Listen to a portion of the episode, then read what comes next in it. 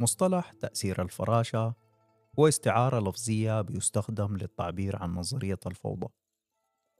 وهي نظرية فلسفية فيزيائية بتعتقد بأن الأسباب الصغيرة لها تأثير واضح على النتائج على المدى البعيد.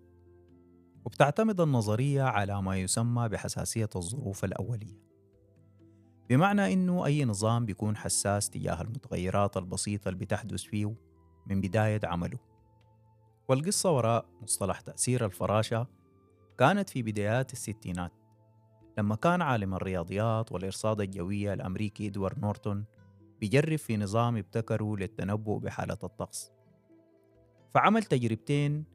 في التجربة الأولى أدخل بيانات رقمية بست خانات عشرية بعد الفاصلة متعلقة بالطقس وتضمنت الرطوبة ودرجة الحرارة وسرعة الرياح إلى الآخر.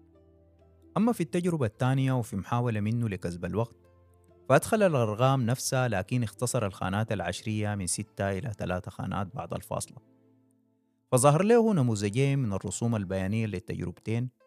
كان النص الأول من الرسمتين مشابه تماما لكن النص الثاني فكان مختلف كليا. فاعتقد نورتون في البداية إنه في خلل في النظام لكنه أدرك بعدها الخطأ العمله لما أهمل ثلاثة خانات من أصل ستة بعد الفاصلة. اختصارا للوقت. وكان باعتقاده إن الكسور الصغيرة دي ما حتأثر في النتيجة لبساطتها ومن هنا جاء مصطلح تأثير الفراشة اللي بيقول إنه التفاصيل الصغيرة الما بندرك تأثيرها ممكن تكون سبب في خلق التغيير مع التراكم والوقت.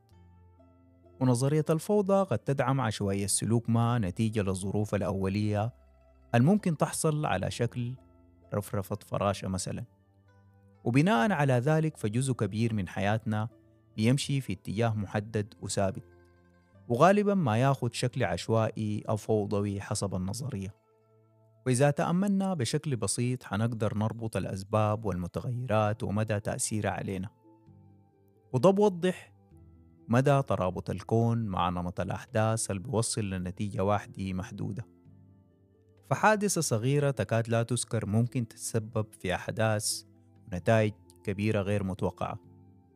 فتاريخيا قصة الحرب العالمية الأولى اللي تسببت في خراب ودمار عالمي بدت نتيجة مقتل ولي عهد النمسا في وقتها رغم إنه ما ممكن نقول إنه الحرب اللي تسببت في مقتل 8.5 مليون شخص حصلت بسبب مقتل رجل واحد.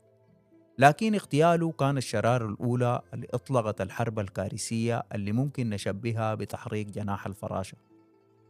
وفي تاريخنا الحديث ظهر فيروس كورونا اللي اجتاح كل مكان ماهول في الأرض وبسببه اضطرت الكثير من الدول إنها تغلق مطاراتها وحدودها وأسواقها ومدارسها وصولا إلى حظر التجوال كأننا في حرب كونية.